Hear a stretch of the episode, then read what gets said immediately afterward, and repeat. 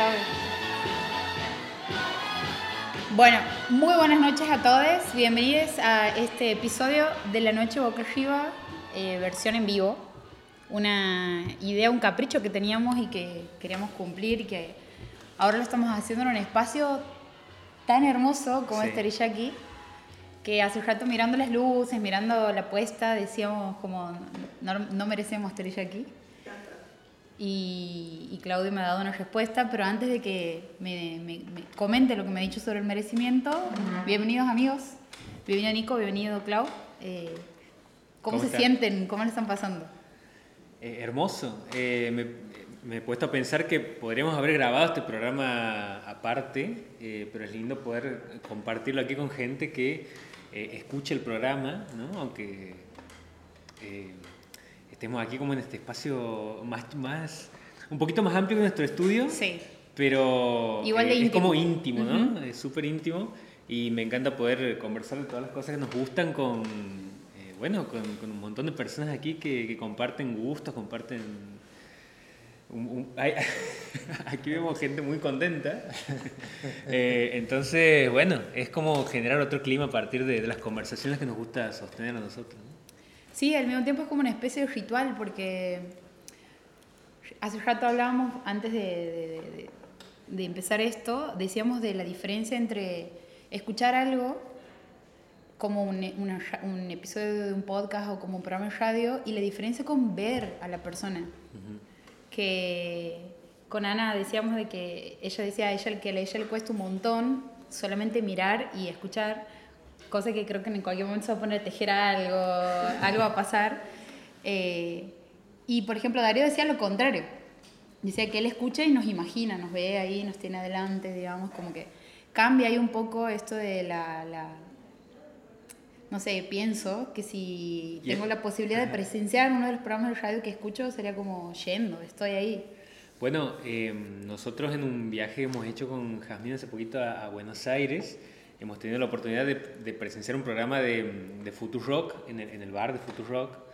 Eh, había sido justo a la mañana, tipo 11 de la mañana, y es eh, una experiencia hermosa porque uno se, ya escuchando el programa te sientes parte de la conversación, ya viéndolo es, es como que todo el tiempo tienes ganas de intervenir, levantar la mano, entonces eh, me parece que un poco también la dinámica podría ser esa aquí, Sí. eh, de que en caso de que escuchen algo que les, in- que les interese o que quieran intervenir, lo pueden hacer y, O y que quieran impugnar. O que quieran También. impugnar algo.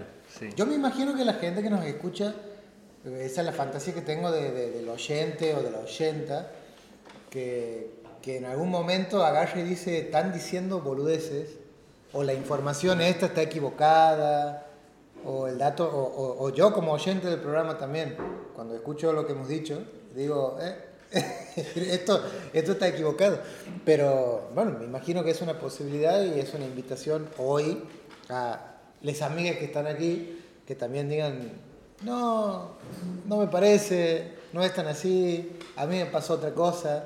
Después todo esto va- lo van a escuchar en Spotify, así que si quieren falsear un poco la voz, si quieren ahí cuando levante la mano decir, hola, mi nombre es Álvaro Méndez. El- todo esto está grabado. El verdadero culero Connors. También cuando se rían, se tienen que reír así como exageradamente. Como en los radioteatros. No, tienen no, que como, la, reír como la eh, risa del chavo, haciendo esto de o de Friends. Sí, así, claro. así, así, así. Si no, no, no tiene mucho sentido grabar el programa. Sí, y, y hemos elegido un tema muy... que, que, que era una, un- una joda y quedó, porque nos hemos dado cuenta de que en muchos episodios empezamos hablando de, de- de- de cosas que nos apasionan mucho. Eh, tenemos como ya bloques que se van eh, como, como creando orgánicamente, ¿no? Eh, y hemos eh, seteado así un primer bloque donde hablamos de cosas así como random. Después nos metemos un poquito más en libros y películas, pero hay una etapa final del programa en donde siempre terminamos hablando de la muerte, no sabemos por qué, eh, pero como que nos lleva ahí un poco la conversación. Y la edad. Y, Y la edad.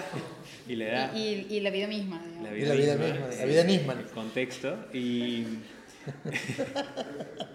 Sobre todo de Nisman, Sobre claro, todo, hablar de la muerte. Claro. Pero sí, es como que decíamos que es cuál es el hilo conductor si tuviésemos que hacer un programa temático para finalizar el año de todos nuestros programas anteriores y siempre lo que nos convoca es la idea de la muerte.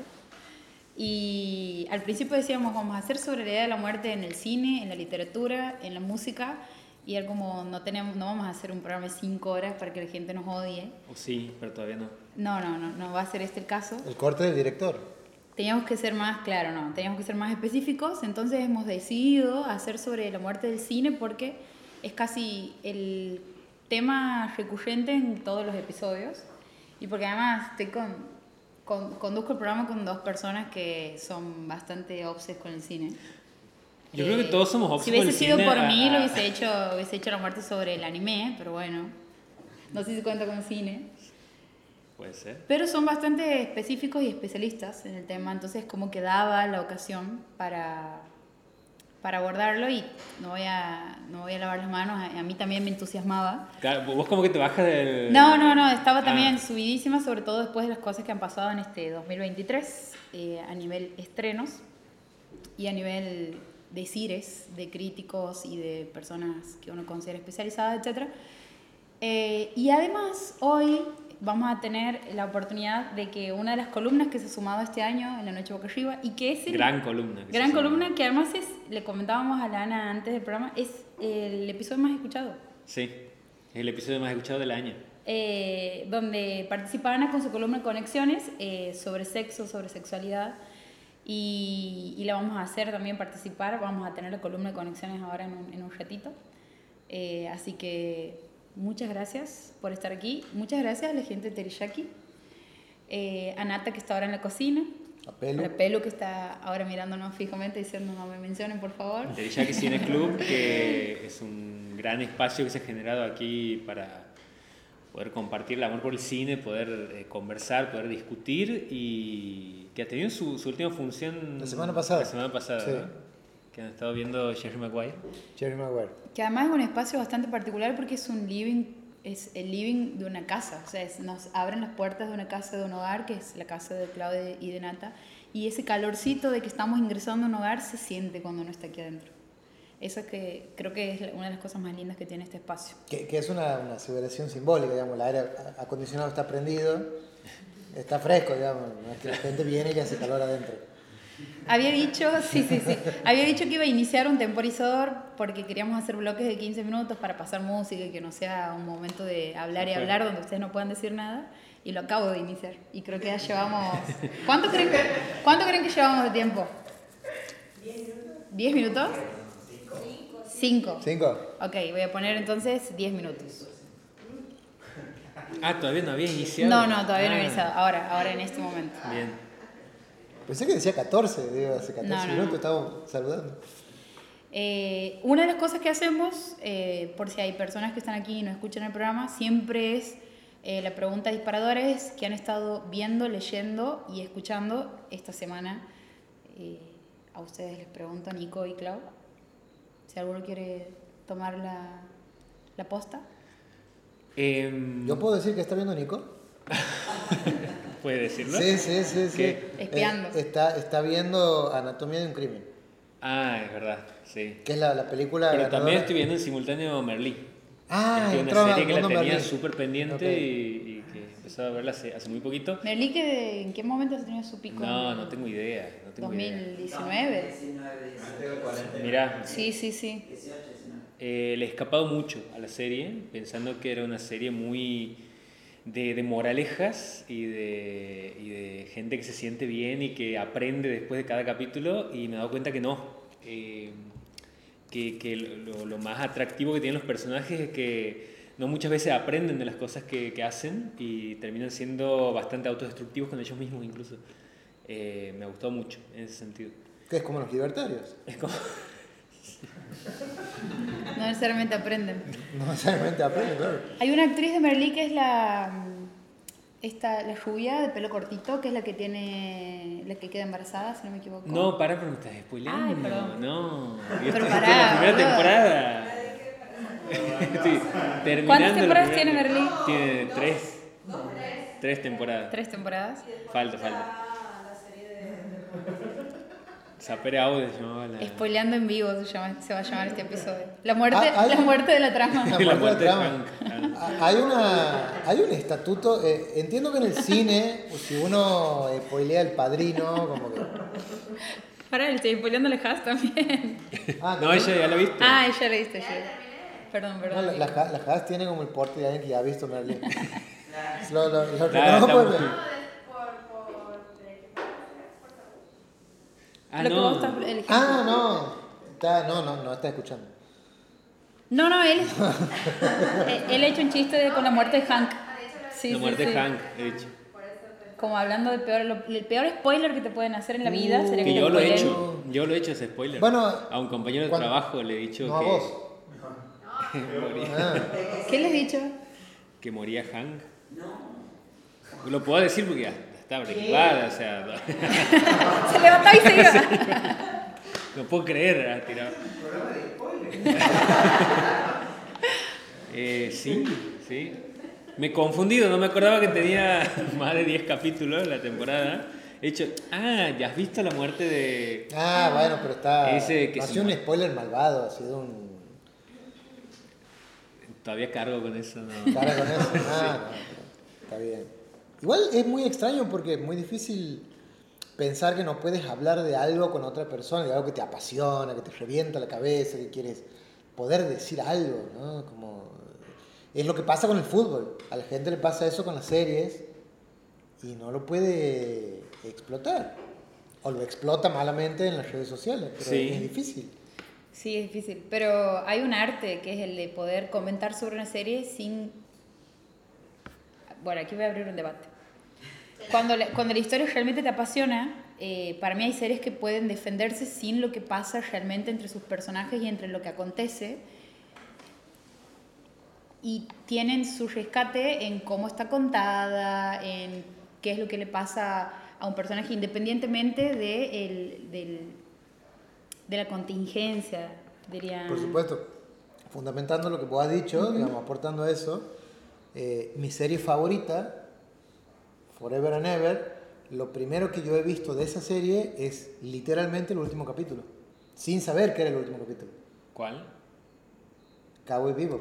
Ah, O sea, eh, he puesto un día Locomotion, en esa época andaba yo de viaje por La Rioja y, y había, y había Locomotion, no, no teníamos en cable aquí, y, y he dicho, ah, el Cowboy Vivo, mis amigos ven esto, eh, le voy a dar una oportunidad. Y sentía que era súper intenso el capítulo y digo, a la mierda, es un montón esto, ¿qué onda? Y estaba copadísimo y digo, uy, fuerte, fuerte, fuerte. Y termina y bueno, pasa algo extremadamente fuerte y digo, ok, esto debe ser el último capítulo de la serie. Locomotion, un canal de televisión que Sí. aquí en Santiago solamente estaba en Cable Express. En Cable Express.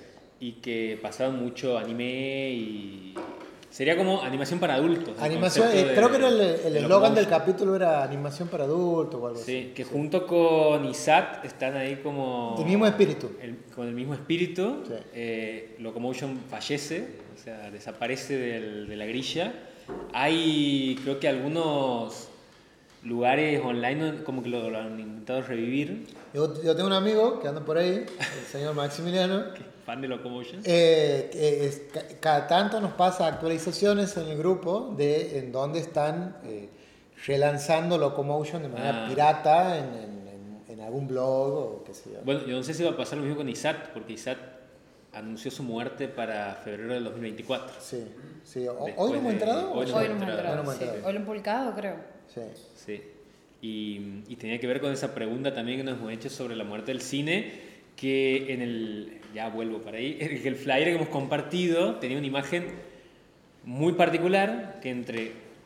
Ah, pero para, hemos empezado con otra cosa, ¿no? Cosas que estábamos viendo. No, no, no, Pero igual, que fluya. Tenía que ver con eso, porque el, el flyer eh, tenía la imagen de el funeral de Darth Vader, el, el villano de Star Wars, que en la sexta película muere y que tiene una... No, pará. Spoiler, spoiler, a ver. No, no, no, no. Oh, si no saben que muere Darth Vader es como... ¿Cómo Darth Vader es Hank? No entendía nada. Hank, Hank Vader. Y hay, y hay, y hay una escena muy... Hay una escena muy poderosa ahí donde Luke eh, su hijo, spoiler. ¿Cómo era el hijo de.? Y el hermano de Leia, además. Y tiene, tiene una, es- una escena muy poderosa que la he vuelto a ver ahora en esta revisión de, de algunas películas de Star Wars. Que es bellísima, además, donde él está quemando a su padre y, y otros poemas. y otros poemas. Y, y está como solo él frente a- a- al cuerpo de su padre, mientras los demás están como re en otra, así festejando que han podido destruir el imperio y todo bien. No, aparte, literalmente Eh. están festejando que ese tipo está muerto. Claro. Literalmente festejan lo que el otro está duelando. Uy, la galaxia explotó. Y a partir de o sea, implosionó la, la estrella de la la muerte. estrella de la muerte. Y, y en ese punto me parecía muy simbólico porque también hay un montón de teorías alrededor de cuándo se da exactamente la muerte del cine. Hay gente que sitúa eso en, en la, aparición del concepto de blockbuster a partir de, las películas de Star Wars, por ejemplo, eh, de cómo se crea toda una industria alrededor de una película y eso puede explotar un merchandising y eso puede generar un montón de industria alrededor, eh, que es lo que pasa con Star Wars. eh, y cómo eso, bueno, en ese principio, de- en ese origen tenía una mirada de autor que era de George Lucas, y más adelante, bueno, termina, o sea, si yo tengo que hacer la conexión a partir de la teoría esa, es, empieza en Star Wars y termina en Marvel, Claro. ¿no? Eh, A, a nivel eh, crecimiento de la industria. Eh, y después había otro, otro punto donde situaban eh, cuándo era la muerte del cine, que es una, una frase de un autor, que, apellido Green, no me acuerdo el nombre en este momento, que decía que para él la muerte del cine era el 31 de septiembre de 1983, que es el año en que aparece por primera vez el control remoto. ¿Has visto que sí sabía cuál era Sí, el sí, fecha? sí, sí, yo nos ha preguntado, vendido, nos ha vendido, nos ha yo no vendido. sabía. Ok, ok, pero pará, ¿por La qué? fecha. Ajá. Porque ahí es cuando se inventa el control remoto. Y lo que dice este autor es que a partir de ahí el cine pasa a ser eh, interactivo y multimedia, que no era lo que tenía hasta ese momento. Como dos posibles eh, hipótesis alrededor de la muerte del cine. La creación de una industria más de cine pochoclero, eh, en esos términos, digamos, ¿no? de, de generar como eh, negocios aparte de solamente la película, y por otro lado, estar en tu casa y tener la posibilidad de interactuar con esa imagen que tienes eh, a un nivel más, bueno, lo que serían hoy las plataformas en, un- en un nivel más extremo, digamos, pero eso era lo situado en cuanto a, a una fecha exacta de cuándo muere el cine, según algunos autores. digamos. Que habría que ver, perdón, ¿no? Sí, sí. antes de, de- de ir a eso, eh, eh, como repreguntar entonces qué sería el cine. Creo que es el momento de hacer la primera pausa ¿Ok? con todas esas preguntas. Justo en el momento en el que suena el... Ah, vos también habías puesto una alarma. Bien, gracias. Darío se está perfilando para ser productor de, Sí, sí, programa. sí, está- Definitivamente. Está, está comprando lotes para... para ¿Está el conectado 2024. en otro lado? ¿El parlante? Sigue Está- ya está, Ah, está, está. perfecto, listo. Entonces, ¿Vamos con música? Vamos con música. Vamos a por escuchar eh, Chilanga Banda de Café Tacuba. ¿La banda? ¿Ya estaba grabando?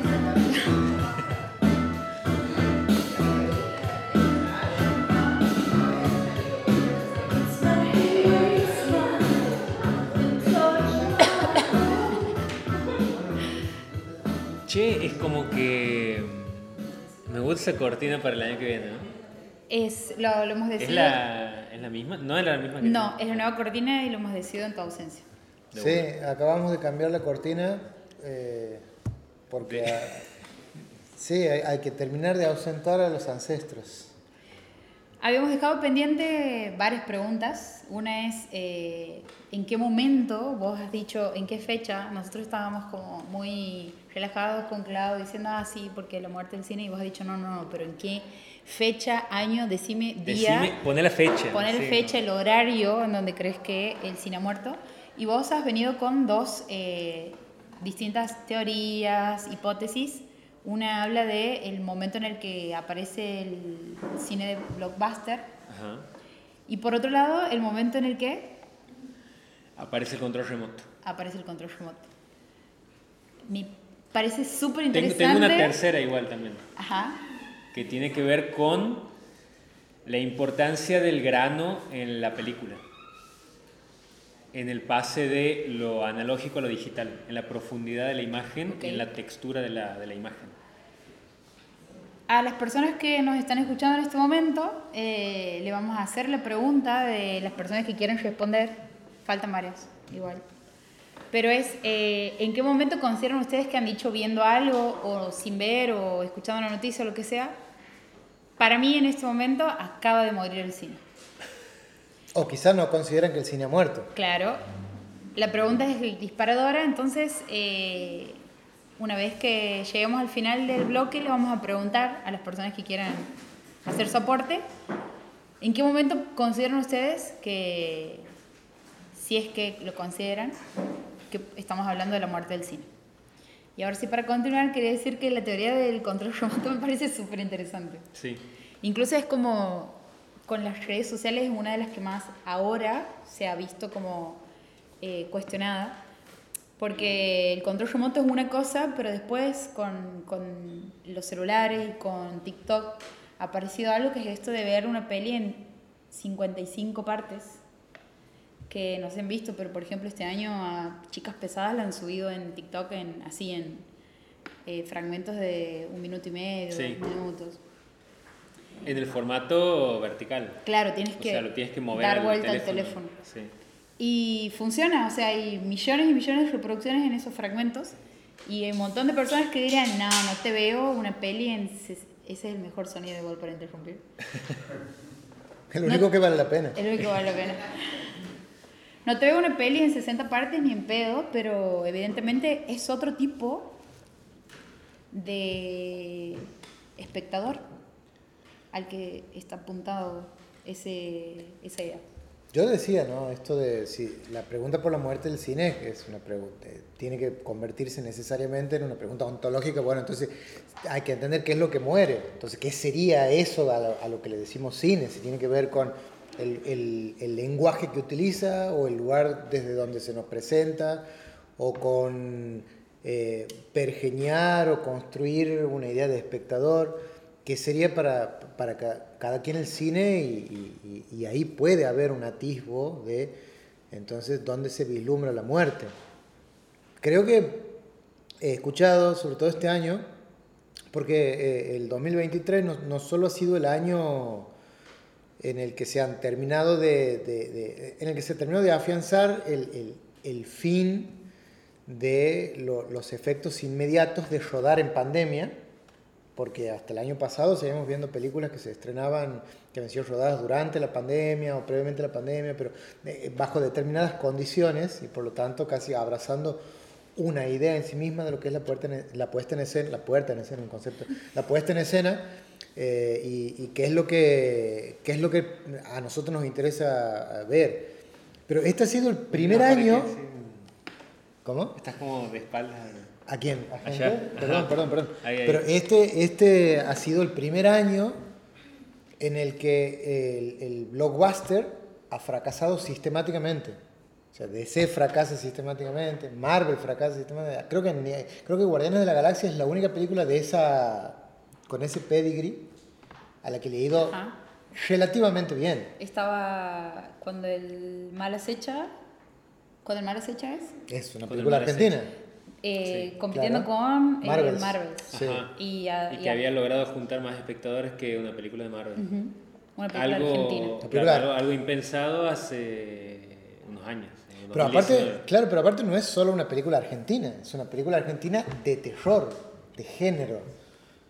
Rarísimo que eso se convierta en una especie de fenómeno, que ni siquiera ha sido un fenómeno en Argentina. Porque no es que uno va a la calle y pregunta y, es como relato salvaje, ah, sí, relato salvaje, qué sé yo, eh, el Oscar, el hijo de la novia, bueno, toda la Argentina de 1985. O sea, es una película de género que la gente a la que le interesa el cine de género y el cine argentino de género más particularmente ha ido a ver y ha ido a bancar. Esa es la que destrona, no es que destrona, pero gana más Supera. Supera a un tanque hollywoodense. Entonces, si este es el año en el que eh, los tanques han fracasado, de nuevo, sistemáticamente, Estamos asistiendo al, al. ¿Cómo en el séptimo día es cuando revive El Eh, tercer día. El Ah, tercer día. Tercer día, la, que más día. había, la que más había leído la Biblia, ¿no? el, el tercer día revive el cine. Asistiendo. Bueno, ha- había un momento en donde Spielberg le dice a... ¿Spielberg era? El que le dice a Tom Cruise. eh, Sí, sí, sí, Spielberg. Que había revivido al, al cine por, por el estreno de... Porque también ha Ah, pasado ¿de esto, ¿no? Maverick? Ah, ah, sí, a Top Gun. Maverick. No venían apareciendo tanques cinematográficos que no estén vinculados a algo anterior en una línea narrativa o a un gran estudio como Marvel, Ajá. digamos. Eran muy sueltos, no sé, eh, a, a, a, a Calor, ¿has visto siempre que hablamos de hoy tras Sí, noche? sí. A Calor y a Ferrer Sargenti les encanta, les encanta eh, destacar a Rápido y Furioso, ¿no? Como, como un tanque cinematográfico que puede tener la espalda para sostenerse sin pertenecer a una marca ya como Marvel, por ejemplo. Y, y no venía pasando esto de que, de que Ok.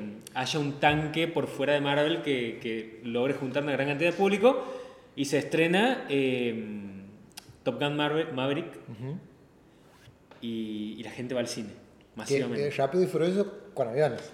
Rápido y Furioso con avión. sí. No, no, con no, no, no, Ah, bueno. no, no, no, no, Bueno, más o menos. no, no, estoy de acuerdo. ¿Conceptualmente o.? No soy fan o- de las películas de Top Gun.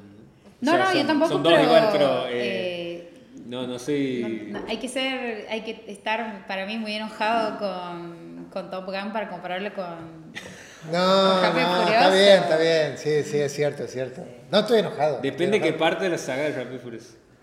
Es verdad, Claro, es es- verdad, es verdad. Porque- Tiene películas que son, sí, sí, sí. Porque hay una No es- parte como no más, mismo, más pistero cabeza que va de la primera hasta la eh, Pistero, pistero, Cuarta. ca- pistero, Pistero cabeza. Es un concepto que está Es- desarrollando. Pistero cabeza está muy Es bien. el próximo.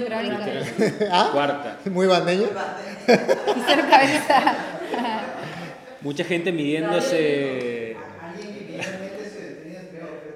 Claro, exactamente. Pistero cabeza. Y después se empieza a poner un poco. Y a partir de la quinta se convierte más en una película de acción. Claro. De la- a la más cine de quinta. acción. Hay que ir a la quinta para. Hay que ir a la quinta. Incluso puedes... Como, como ir a una fiesta, ¿no? Hay que ir a la quinta. No. Aquí la quinta. No es recomendable, pero podrías omitir las... Podrías ver la primera y después pasar la quinta. Y después la quinta, sí. Y Con Marvel te lo mismo, ¿no? de alguna manera. Con Marvel parecido. Pues Y a, partir, y pasar la sí, quinta. y a partir de la séptima es como que se empieza a mm, dejar de tomar en serio a sí misma la, la saga. Entonces entienden que ya Es hay un falopa. punto en donde vos sos un superhéroe con autos. O sea, es- eh, la gente hace algo eh, que es físicamente imposible, eh, que ni siquiera tiene verosimilitud en la propia trama de la película. Lo hacen porque eh, se generan las condiciones en la película para que eso se haga, digamos, eh, desde la roca sosteniendo un misil y lanzándolo con la mano hasta eh, la roca rompiendo su propio yeso con su brazo, o sea, eh, cosas así, digamos, eh, Vin Diesel cayendo arriba de un auto, no sé, un montón de cosas, pero digo, hay como lugares para cortar la, la- la saga y, y- y hacer lecturas distintas, me parece. como- Bueno, Rápido y Furioso, ¿tiene o no tiene que ver con la muerte del cine? ¿Ustedes No. qué les parece? ¿Sí? Sí, dicen ahí, afuera del, del salón. Eh, igual esto, vos recién has dicho, has, has planteado como varios frentes del cual atacar la pregunta y es, eh, nos preguntamos por el- la muerte del formato, nos preguntamos por la muerte de una manera de narrar. Para mí lo que se sobreentiende es que hablemos como de la muerte de un formato. No necesariamente tiene que ver con eso, pero me voy a remitir solo a ese, eh, a ese lugar. Y si hablamos de formato, para mí, eh, como toda pregunta disparadora, en realidad el cine no está muerto, esta es mi opinión, por supuesto que no, digamos. Si es un- una, una pregunta que nos ayuda a pensar en que en si existe una cierta agonía, en qué estado se encuentra, bueno, hablar de, de que una película de, eh, argentina como cuando el Mal Acecha le ha ganado en taquilla a una película de Marvel este año, también tiene que ver con que estamos asistiendo a un cambio, si se quiere. No sé si del espectador, sí de por, por lo menos... A un agotamiento A un agotamiento de un formato, claro, de, de un... De, de lo que vos decías hace rato, de, de esto de la industria vendiéndote una cosa que funciona y si funciona la explotamos lo máximo. Vamos a profundizar solamente en eso, no te vamos a ofrecer algo distinto. Eh, pero por fuera de todo lo que tiene que ver con lo que se estrena en salas, sabemos que hay un cine que hay que ir a buscarlo, hay un esfuerzo que hay que hacer. Y, y aquí ah, para mí viene otra pregunta y es, ¿qué tantas ganas tiene el espectador de ir a buscar algo eh, y no de solamente prender el televisor y consumir lo primero que Netflix le ofrece. Porque para mí también hay, parte del problema es cómo ha cambiado nuestra manera de consumir el cine. ¿Pero uno consume lo primero que Netflix le ofrece? Mm, ¿O, o pasas más tiempo viendo qué puedes consumir en ese...? Y debe haber personas que ven lo primero que le ofrecen y hay personas que probablemente se, se, se, se, demoran. Eh, ¿sí, eh, ¿Sí le dices a qué? a que busca. Más tiempo, buscando. Buscando qué consumir. Bien. Sí, en, en eso. El, bueno, el modelo de negocio de ellos es tener algo que te atrape, tener un océano vasto y profundo en el cual puedes navegar y pasar tiempo en la aplicación. En la aplicación, claro. El tiempo en la aplicación es lo mismo que el tiempo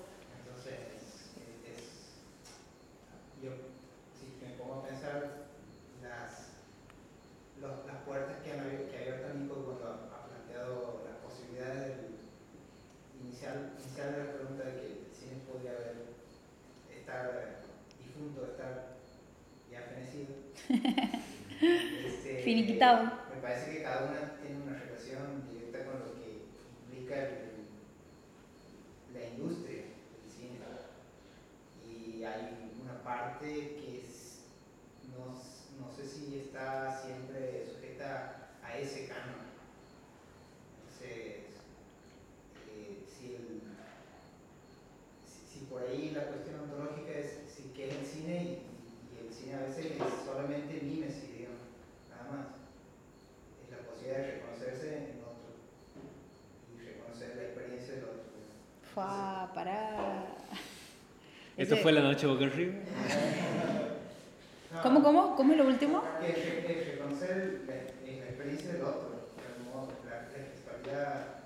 Eh, si, si, digo, si voy a, a algo ontológico, así nada más. Ahora, creo que esa experiencia eh, no, no, puede morir nunca. O sea, ahora, si, si el espectáculo, y esto por ahí que decía Claudio, de Top eh, en los 80 capaz que el blockbuster estaba más relacionado con esta idea de que vos podías tener un nombre y vender una película.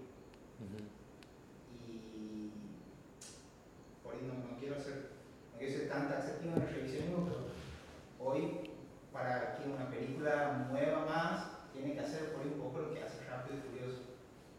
Entonces, capaz, de ahí viene esto que dice Spielberg respecto a cómo revives algún aspecto de la industria que podría o no estar relacionado con, una experiencia. Sí, sí.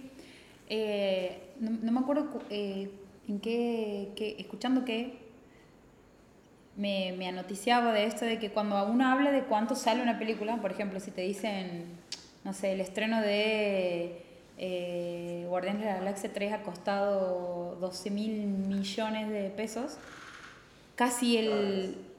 de dólares, perdón, casi el... Una banda.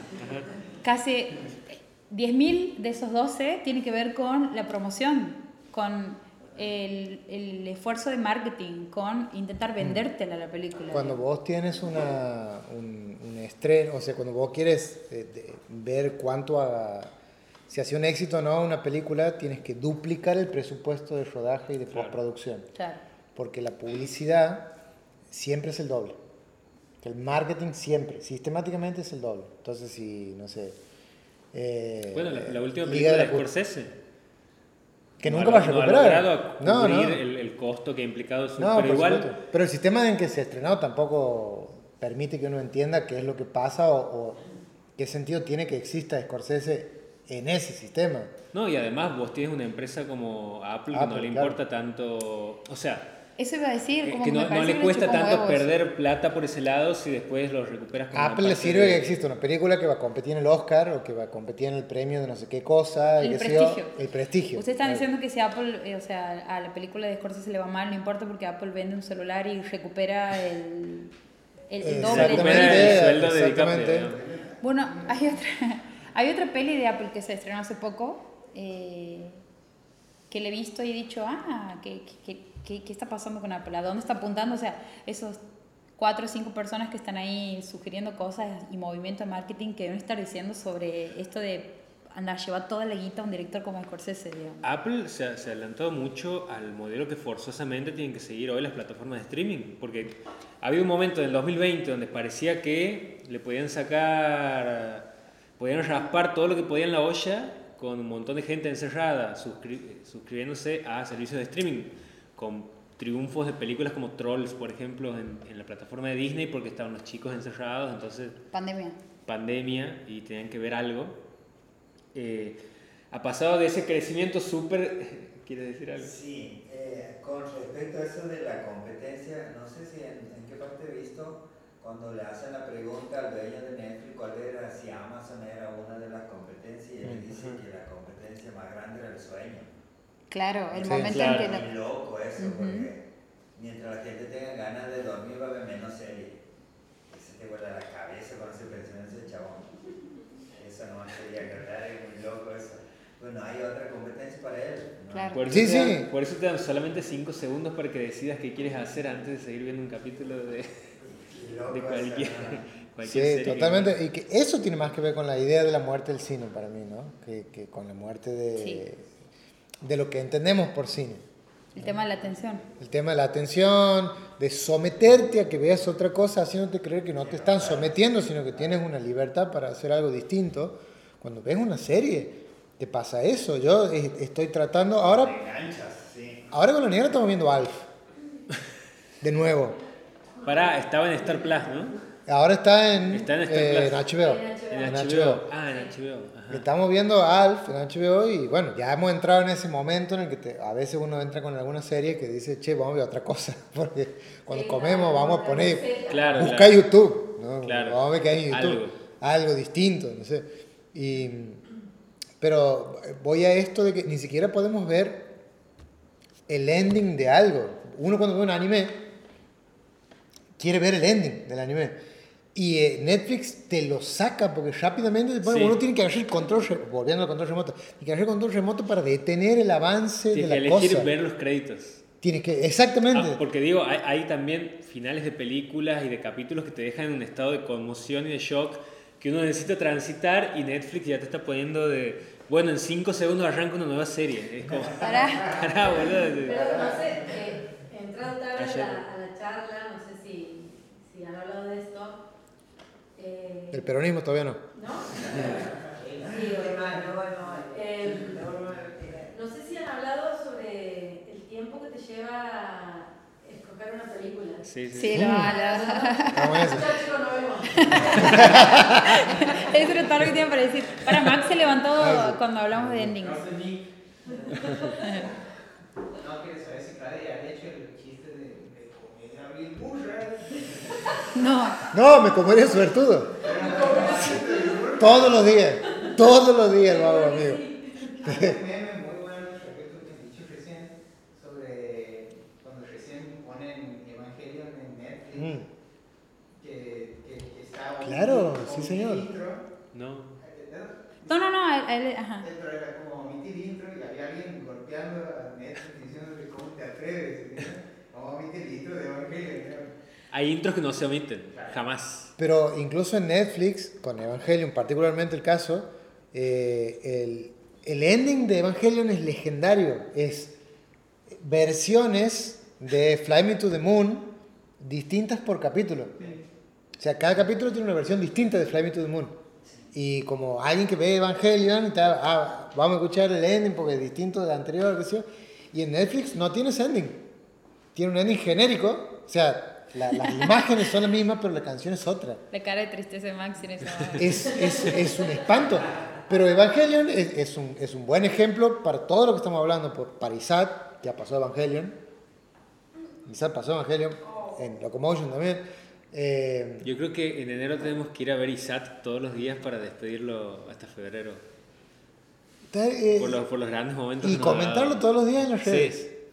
¿Qué viste hoy en Isaac? Podría ser, a- a- hay que hacer un hashtag de algo. Sí, hoy sí. vi en Isaac tal cosa. Porque además, bueno, perdón, Sí, sí. estaba por abrir otra pestaña. No, no, y con- es el único eso canal que cuando todos los canales de televisión han decidido eh, doblar sus series y películas, ha sido lo único que ha iniciado una campaña a favor de los subtítulos. Porque además tiene personas que subtitulan, eh, que son argentinos, digamos, da trabajo argentino para subtitular películas y series que se pasan ahí en, en ISAT, por eso también es como súper valioso y súper triste perderlo. Creo que este es el momento ideal para velar a Isaac Sí. mientras escuchamos otra canción y, eh, Y después- cuando retomemos eh, volvemos con la columna Conexiones de Ana y tengo que elegir la canción. Yo había elegido una hace rato y ahora ya no está. ¿Cuál has gente, elegido? Gente que no. Ah, gente que no ahora, sí. Ahí, ahí, ahí. Ya, ya me. Velar a Isaac. Y era una. Así puede llamar el capítulo. Ahí está. Ahí va. No, no.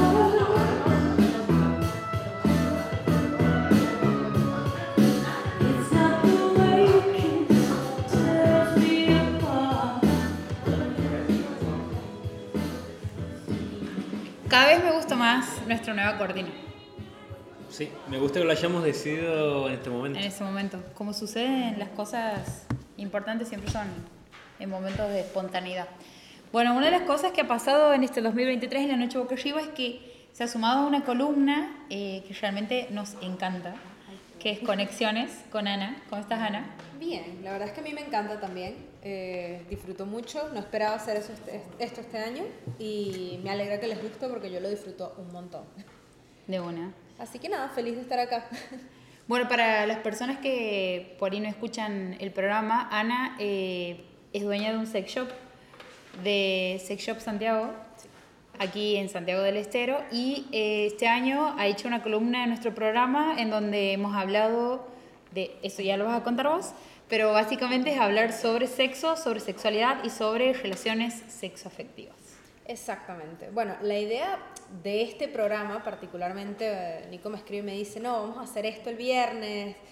Y yo estaba quemadísima. Yo digo, ¿de qué voy a hablar? ¿Qué quieren- no qué tengo quieren de mí? ideas, no tengo más ideas. Basta, no tengo nada más para dar de mí este año. Sí, o sea, ya la cabeza no me funciona y bueno, me siento a, a revisar lo, lo que había organizado para el año desde que empezamos a trabajar y digo, bueno, muy fin de año, ¿no? Este, ya, ya no tenemos ideas, ya todo el mundo está harto, ya estamos como en modo que empiece el año que viene, que para mí es medio relativo, porque, ajá, o sea, domingo, lunes, seguimos igual. Sí. Eh, y digo, bueno, uno pone un... Mi idea original realmente era hablar de, de las expectativas que uno pone, o sea, hacer un- una idea de un recuento de lo que hablamos a lo largo del año y pensar en qué se propone uno para, para el año que viene, de lo importante que son las expectativas. Entonces, bueno, este año hablamos de virginidad, de fantasías, de qué es lo normal en el sexo, o sea, tocamos un montón de temas intensos. Sí. Estuvo divertido. Sí. Con, con mucha participación de, de- de la audiencia también, ¿no? Sí, también hicimos un día de preguntas, o sea... Ha dicho fue- la audiencia y los señores Darío. Eh, entonces, bueno, la idea original era pensar justamente en, en las expectativas que uno pone, porque cuando hablamos en el primer programa hablamos de que uno define el primer encuentro sexual siempre acorde a el porno, a lo que te cuentan, y uno llega siempre con ese montón de ideas. Y yo pensaba, bueno, eso también pasa cuando uno empieza a verse con una persona por primera vez. Eh, todo lo que uno pone, y luego ustedes hablaban de la muerte de- del cine, y eh, en el auto veníamos hablando con la Pau de bueno, la muerte del sexo también, ¿no? Eh, cómo a de un tiempo para acá eh, todo está condicionado a quiero llegar ya, quiero este, que todo sea perfecto, conoces a alguien y todas las expectativas están puestas. Entonces me parecía que era un tema al que podíamos darle unas vueltas hoy. Sí, pienso que si, si vamos como aquí de la cuestión, todo está vinculado en esto de, de cómo abordamos o cómo... Porque el porno no deja de tener una cierta historia detrás, depende de- dependiendo del porno que consuman, pero...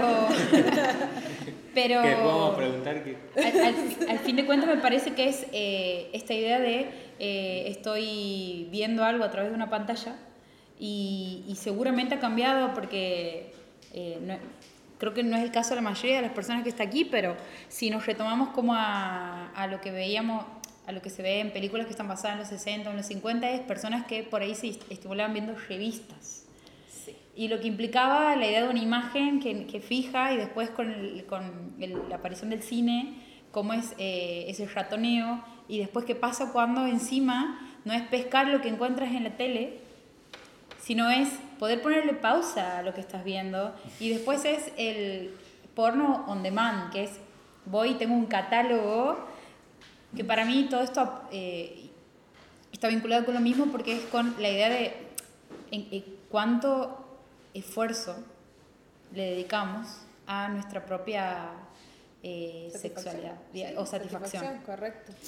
Y, y es esto de eh, en qué, cuánto tiempo le damos a que la imaginación también se desarrolle. eh. Entonces, Deberíamos hablar de ISAT de nuevo. Por supuesto, Isaac, gran, gran contribuyente del, del- de la imaginación, De- del desarrollo sexual de la gente. del desarrollo sexual de muchas personas.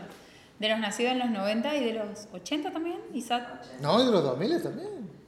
De los 80 no sé. 90 me parece, Pero 90 y igual- 2000. No, no, yo, yo soy de los 80. Sí, bueno, claro. pero vos- Claro, claro. Nacidos en 80. Sí, Claro. claro. no durante los 80, es verdad. Era. Pero digo, aún en ese contenido que era presentado en la televisión como explícito, era un cine erótico, que permitía como un Claro. cierto Sí, sí, espacio para Claro. eh, lo, lo sugerente, la imaginación, distinto a lo más explícito, lo inmediato, ¿no? Noche de Isaac.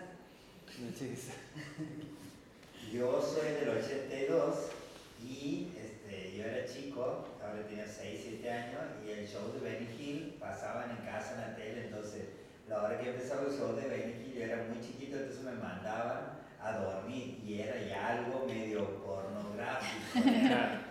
Entonces no, no podía ver, ¿no? Y antes el show de Benny Hill, tenés, me acuerdo la musiquita, ¿no? Vaya, vaya a dormir, así, no había chance. Dentro de las. Sí, de- de- debe haber ahí una cosa de. eh, la, el mostrar la pierna, de- de- dependiendo de la generación, debe haber implicado cosas Claro. distintas. Sí, ha ido evolucionando al contenido completamente explícito que hay ahora. pues. Algo de, algunas de las consultas que recibes por ahí en, en las preguntas que haces eh, en la cuenta del sex shop tienen que ver con esto de eh, la falta de, de deseo. Sí, pasa mucho que también fue un tema que hablamos en, en uno de los programas. Eh, escribe mucha gente que está en pareja desde hace un montón de tiempo y es como, no, no tiene ganas, no, no sabemos cómo ponerle onda. O sea, es como mucho, creo que lo mismo que hablamos de las expectativas que se pone, de cómo la gente no, está, no tiene la idea de que la relación evoluciona con los años y que no se va a mantener en lo mismo y que no tiene nada de malo tampoco. Entonces generalmente es eso, o bueno, cantidad de, más que nada hombres, eh, buscando otras personas, este, alguien responde y dice, ay, pásame el Instagram, quiero ver, qué onda. Y eso básicamente, o sea, buscando cambiar, buscando darle otra, otra vuelta a la, a la relación. Pero ¿cómo? Eh, te- ¿Gente te escribe para pedirte Instagram de otra persona? abrimos una dinámica y pone alguna chica, no, bueno, yo tengo la fantasía de hacer un trío o Ah, no tengo sexo desde hace dos semanas y responde alguno, pásame el Instagram, info, quiero saber, Ok. y no así como, wow. Bueno, habíamos dicho que había como un grupo de gente swinger Sí, en sí Santiago, hay. ¿no? Como, como Sí, ahí eso existe. una movida swinger en Santiago. No he podido averiguar para, para entrevistarlo porque dijimos que íbamos a hacer una columna de eso, Sí. pero sí existen. Si alguien aquí eh, en, parte en de- este espacio forma parte del grupo Swinger Santiago, levanta la mano. A, Pero es- Telegram. será una forma de masonería. A mí me impresiona que siendo Santiago, o sea, por más que la gente es tan reservada, eh, siendo un sitio donde todo se sabe, donde es un chusmerío súper claro, o sea, que nadie sepa. O sea, el secreto está muy bien guardado. Claro. O sea, ¿cómo pones un montón de gente a coger y nadie sabe? Y nadie sabe que... Es que para mí están eh, igual de expuestos. Sí, puede ser, todos están igual de expuestos, puede ser. Eh, me interesa saber el motivo de la risa. Claro, yo he dicho será una forma de masonería y yo he dicho será una forma de manosería. Está bien. Queda grabado. Anotado. Es casi lo mismo.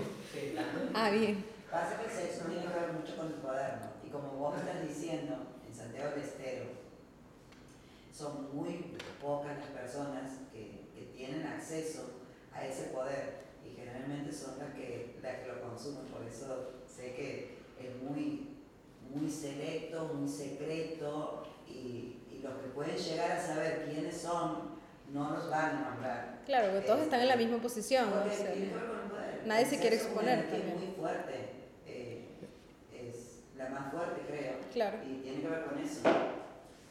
¿Negra? Linda voz que tiene la, Eh, la sí, sí. Yo pensé que me iban a poner flecha No, pero este, me hace pensar en eh, con los ojos bien cerrados, ¿no? En definitiva, Santiago del Estero mix, pero En la, la película de Kubrick. la película de Kubrick, Eyes Wide Shut. Ice White Shut, que también en donde la sexualidad tiene que ver con el poder, con el encubrimiento, con el crimen y con Tom Cruise. Siempre volvemos a eso, digamos, evidentemente. Yo me he quedado con, con algo que has dicho de, de que el sexo tiene que ver con el poder Sí, totalmente. y también has dicho que la, ener- eh, la- la energía sexual es una de las energías más fuertes, si no es la más fuerte, de hecho. Sí. ¿Con qué lo vinculas a eso? Lo vinculo con todo. Primero es de la procreación, ¿no? O sea, necesitamos tener sexo para reproducirnos. O sea, ya es una energía vital, este, muy fuerte. Pero bueno, después va tomando también otros matices económicos, políticos, este, se va ampliando muchísimo. Y tiene que ver con esto que planteas vos de- del tema del swinger, o sea, el consumo en, en, en lo sexual, o sea, que tiene el poder, consume lo que quiere y va a cualquier, o sea, puede explayar a, a su morbo libremente, ¿sí? Porque incluso hasta tiene un, un poder que lo resguarda, este, bueno, todo lo que podría implicar ciertas infracciones, no sé cómo, Sí, sí, cómo claro. llamarlo, pero creo que me entienden a dónde va Sí. Claro. Me quedo con lo que dices también de, de que tiene un poder eh, eh, a nivel del budismo, por ejemplo, dicen que la energía sexual de las personas con las que estamos se quedan con nosotros siete años. O sea, es un montón. ¿Qué problema? es un montón. Es un montón, pero también, o sea, que es el intercambio de, de energía, de, según el budismo, de nuestra energía más, el intenso que es hay. una transmutación energética. Claro. un orgasmo y aparte en lo sexual nosotros siempre estamos necesitando de- del otro. Eh, Claro. Así sea eh, que estemos solos, aunque sea mentalmente estamos necesitando del otro para llegar a un orgasmo, ¿no? Claro. Este, es un para mí que se super explaya Sí. el poder Sí, sí, es. en sí del sexo. Completamente. Intenso. Quedamos todos y que. Eh, Bueno, yo pensaba. Estaba pensando está calculando los siete el silencio, sí, sí. El silencio de la audiencia tiene que ver con Claro, pensando claro. en Es gravísimo. qué hice estos últimos siete años. ¿Con quién estuve estos últimos siete No, años? y, y pones el temporizador, esto como Claramente hay gente aquí que no se va a hacer ¿Cuándo se va a borrar? ¿Cuándo se me acaba Ay, esto? que hoy se acabó bien. Importante, ¿no? ¿Qué ibas a decir?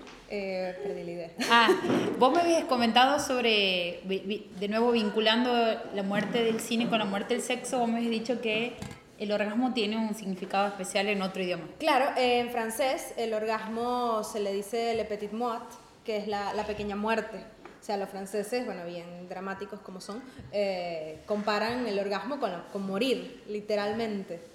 Eh, y es que realmente sí, o sea, es un momento de éxtasis y de, y de disfrute total que, bueno, se equivale, según ellos, a la muerte.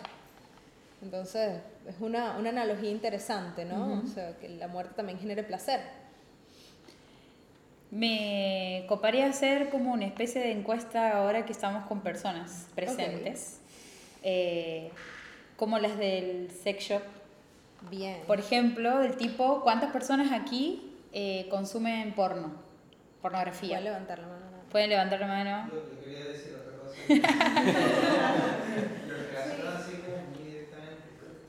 Sí. con lo que he dicho. A ver. En el libro 1666 de Bolaño, eh, que es un libro que está como ambientado en una ciudad Juárez ficticia, trata todo el tema de la, de la crisis de, de, de femicidios en Juárez. Hay un, hay un hecho puntual que se trata a nivel criminal, también trata a un nivel sociológico. Y es que cuando, bueno, y voy a contar muy sórdido, perdón, pero es como que lo engancha así derecho. Eh, los hombres que asesinan a mujeres las, las estrangulan porque dicen que de esa manera apretan el, el, el sexo. El Apretan con su sexo la penetración del- del- la violación, digamos, se siente mucho más cuando está cuando carecen de aire, digamos. Eh, y es como que me, me llevó, o sea, el- lo que has dicho de la cuestión de La pequeña muerte. Claro. me llevó directamente, este, bueno, nada, eso tenía. Eh, pero sacando el caso específico, eh, Sé, sé- sé que es un dato que, Ajá, se- claro. que posta circulaba en, en- en esa época, en la crisis de femicidios de Ciudad Juárez, sé que era un dato que circulaba posta. Pues de hecho está re documentado, digamos. Eh, pero bueno, es, hay documentales, por ejemplo, Señorita Desaparecida, eh, Bajo Juárez, eh, la ciudad devorándose a sus hijas, algo así documentado, y está de ahí documentado. Pero en el libro está, está como narrado un- por, por una como policial, digamos. Eh, nada. Conocí ese dato, pero me he hecho acordar, el capítulo de Feet Under. Ah, Eh, sí, totalmente. Me gustó ese capítulo que, que incluso, este, yo acabo de decir, me pareció súper loco, eh, porque yo lo he visto en su momento la serie, pero lo he vuelto a ver ahora que lo han subido a la plataforma de nostálgica. Que lo subido a porque Netflix. mentira. No, no, no, no es que la subió a la plataforma, la subió a Claro, Netflix. Claro. Estaba en HBO. Claro, es otra versión mía la que está consumiendo eso, pero está bueno y he visto un capítulo en que trata eso que incluso es, o sea, es, eh, voy a spoilear ya que estoy viendo, pero es en un tipo, o sea, como que se ahorca, ¿no es cierto? Este, en- consumiendo pornografía y en el momento del orgasmo, cuanto más tira y el- como que se tiene que meter un limón para volver, o sea, como que se produce un estado muy heavy ahí, y que el limón es lo que lo hace soltarse y volver a, este, a la vida y no morir por asfixia. Sí. Pero como que hay un placer en eso, y después me he puesto googlear y posta. No, lo de la asfixia sí Lo de la asfixia es muy, es muy asfixia, real. O sea, eh, bueno, otra noticia.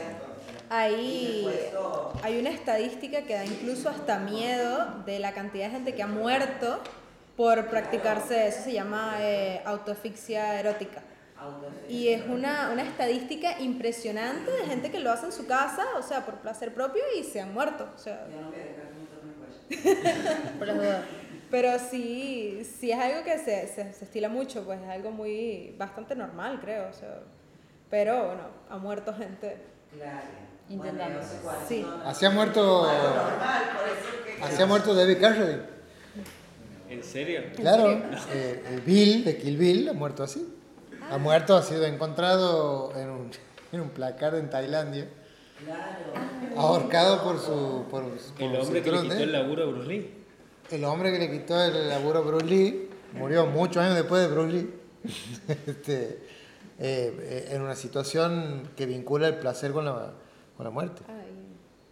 Sí, totalmente. Bueno, es una cuestión pulsional, ¿no? Claro, La- la- completamente. la Bueno, pul- ahí volvemos al tema del poder, ¿no? bueno, él no se pudo no ahorcar. No, no, bueno, no, pero a él, a lo que él decía con el tema de las asfixias y demás, ¿no? A lo- a la- en el momento de consumir, eh, o sea, lo que es eh, erotismo, pornografía, consumir un orgasmo, o sea, cómo se va explayando. Y bueno, o sea, que lejos- punto de lo que estaba, ¿cómo es tu nombre, perdón? Maxi. Maxi, lo que traía Maxi, de algo de Aquí también quiero decir algo Yo, bueno, eh, siempre vuelvo a Foucault eh, sin querer queriendo y pienso en esto del poder, por algo el sexo es algo que se ha querido dominar durante toda la historia, bueno, todas las tesis Foucault, de sexualidad, los anormales, etc. Cómo en definitiva el sistema se ha apropiado de ese poder para poder normalizarnos o querer eh, construirnos y cómo en otras tesis posteriores, como Depreciado o Butler y demás, eh, podemos entender que incluso se construye la sexualidad y cómo nos obligan de alguna manera a consumir lo que el poder necesita vos creas que es placentero o cómo vos se supone que tienes que actuar o no en, en el acto sexual y demás. Entonces, cómo se pueden construir y diseñar la sexualidad y el género, digamos, cómo en realidad un día despertamos y nos damos cuenta que estábamos dormidos y capaz que no somos lo que queríamos ser o lo que nosotros creíamos que era placentero, en realidad no era tal, y te animas a pensar de otra manera o a experimentar el mundo de otra manera y, no sé, te cambia la vida.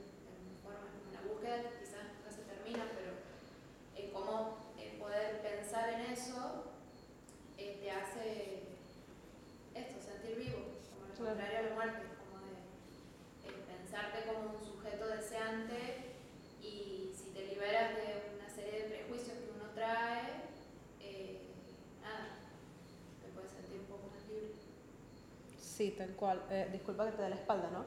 Eh, ¿Te acuerdan que hablábamos de esto en el, creo que el segundo, el tercer capítulo que hicimos, que era sobre lo que es normal o no, ¿no? Cómo nos condicionan justamente el porno, este, las películas, porque en la película te venden sexo de amor romántico, se abrazan y acaban en dos segundos y todo maravilloso. Y después, eh, bueno, cuando uno empieza a coger te das cuenta que la vida es completamente diferente, ¿no? Y exactamente lo que dice ya, o sea, es completamente distinto a lo que uno tiene, a la idea preconcebida, a lo que te venden, a lo que te dicen que tiene que ser correcto. Y en realidad, o sea, a la conclusión que llegamos ese día es que no hay normalidad, o sea, no existe la normalidad.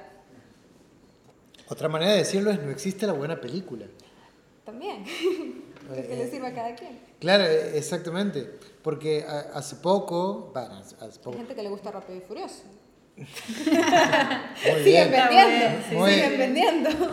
muy bien. No sé si era con esa intención, pero, pero muy bien. Bueno, Muy bien.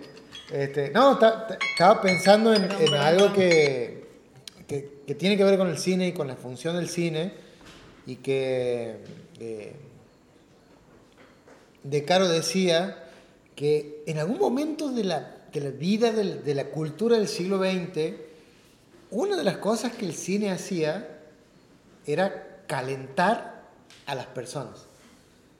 O sea, la gente iba al cine con el novio, con la novia, qué sé yo, y se calentaba. Y las películas estaban armadas, estaban filmadas de tal manera que es- esa era la, la idea, ¿no? Como te ibas a ver algo de, de, de, qué sé yo, de, de Fellini, no, no- no es casual el cine italiano, pero, o de Godard, qué sé yo, la, la ibas a ver a Ana Karina, y, y el, el objetivo era que el, el espectador se, se- se enganche en la calentura. claro. Y no sé si... ¿Pero qué tipo de espectador? Y bueno, iban a ver a Fellini. No, Fellini cualquiera. ¿Ah? Fellini cualquiera. ¿Cualquiera se calentaba? Cualquiera. Claro, sí, sí, claro, a eso no, pienso, o sea, si había un, espectador como ideal que, que se configuraba ahí o, o había... Pero ni siquiera tenía que ver con la idea de que ibas a ver una escena de sexo en la película, ¿no? Claro. Capaz que la ibas a ver a Claudia Cardinale bajándose de un tren. Sí, pero aparte se le veía nada, digamos, era como un Claro. Esa época. Sí. Esa época. O- con lo que es represión, ¿no? Con lo que está reprimido. Pero no sé si en esa época era menos reprimido que ahora, ¿no? Por eso te digo, con lo que se puede ¿Ah? encontrar y con lo que no. Mucho, sí. El espectador de una película de Fellini en los años 70 me parece Claro. que era menos reprimido Claro. que, que, que el espectador que va a ver, qué sé yo. No, no, pero para mí la pregunta tiene que ver con lo que se mostraba. Era Lo voy a Claro, y lo que es se que se podía muestra, claro. ver, lo que se podía consumir desde lo visual. Eh, a eso voy. Sí, eso era todo un total atrevimiento.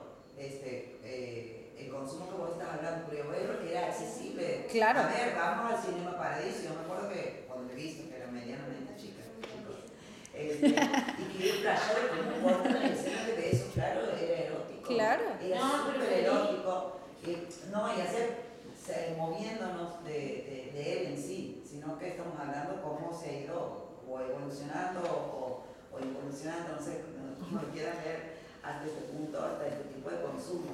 Pero yo creo que también tiene que ver con eso, ¿no? Eh, que, que, que tenía que lo que se podía, por eso dice un bretel de un corpiño, un... Pero decir, pero pero- reconocerlo hoy, por ejemplo, no sería como reconocerlo en- atemporalmente. Porque, Eh, sí, porque sí. de pronto decir, sí, creo que tiene más que ver con lo que dice Claudio, de pronto ahí, si nosotros hoy estaremos reconociendo que eso es un efecto erótico el que tiene, a pesar de no ser necesariamente la intención, Claro creo que estaremos reconociendo, reconociendo que es algo atemporal, que sucede hoy en, la era del consumo totalmente eh, pornográfico, por decirlo así, de cualquier cosa, desde Gran Hermano hasta, no sé, hasta. Ponele, se estrenó Barbie. Voy a esto, se estrenó Barbie, ¿no? Estamos este año, vamos a actualicemos esto. Se estrenó Barbie. Eh, hay gente hablando de que hay mucha gente, ah, mucha gente ha hablado en el año de Barbie, pero no sé cuánta gente ha dicho, che, loco, ¿cómo me calienta Margot Robbie en Barbie, boludo? Me calienta, o, o este, Ryan Gosling. ¿Vos has visto lo que es el- el- la, traba de Ryan Gosling en, en Barbie? Me encanta, Y mirá lo que es el cuerpo del chabón. Porque en, la- en el cine uno ve todo- todos los cuerpos del cine. O sea, ahora tal vez está cambiando un poco. Pero no estoy hablando de la hegemonía, estoy hablando de la calentura respecto a algo que se presenta para Claro. erotizar al espectador. Porque po- podemos ir a un montón de, de películas que no necesariamente eh, este, filman o, o ponen en escena un- a un cuerpo que podemos entender como hegemónico. Lo que digo es eh, poner un cuerpo para que erotice, no para que se exclusivamente cosifique Claro. sino para que juegue eróticamente a calentar al espectador. Yo hace años que no escucho discusiones públicas sobre quién se calienta con este actor, con esta actriz, con Claro. este, o son como discusiones marginales. Igual yo creo que es interesante lo que han planteado con Barbie porque también hay un tema en relación a eso en Barbie. Sí. Porque Barbie y que no tienen genitales y también está planteada, hay una cuestión en torno a eso que incluso está planteada dentro de la película. Sí. Claro. Como que también era como una cosa que nos ha pasado en la infancia, de repente era pensar que no tenían genitales, por qué y cómo eran, y, y quizás no era, o no sé, es como que si está planteado por debajo, esto que vos planteas, quizás. Bueno, de hecho, el, el homoerotismo en Barbie, que creo que para mí es el contenido más pesado de Barbie, el homoerotismo que son hombres... eh, este, Ken y sus amigos y que Sí. sí. tiene una escena de baile, Sí. una- un, un número de baile, que es lo mejor de la película, una cosa extraordinaria, eh, La maravillosa. estadística de cuánta gente reprodujo esa canción Sí, en sí, el sí, sí. 2023 Ah, es impresionante. hay un dato. Bueno, ahí está. sí, sí. Es- Que está nominada a mejor. Eh, no, está, está- está ahí como entre las mejores para. Sí, o sea, fue una canción que se reprodujo una cantidad absurda de Bueno. veces. o sea, impresionante. Así que bueno, sí.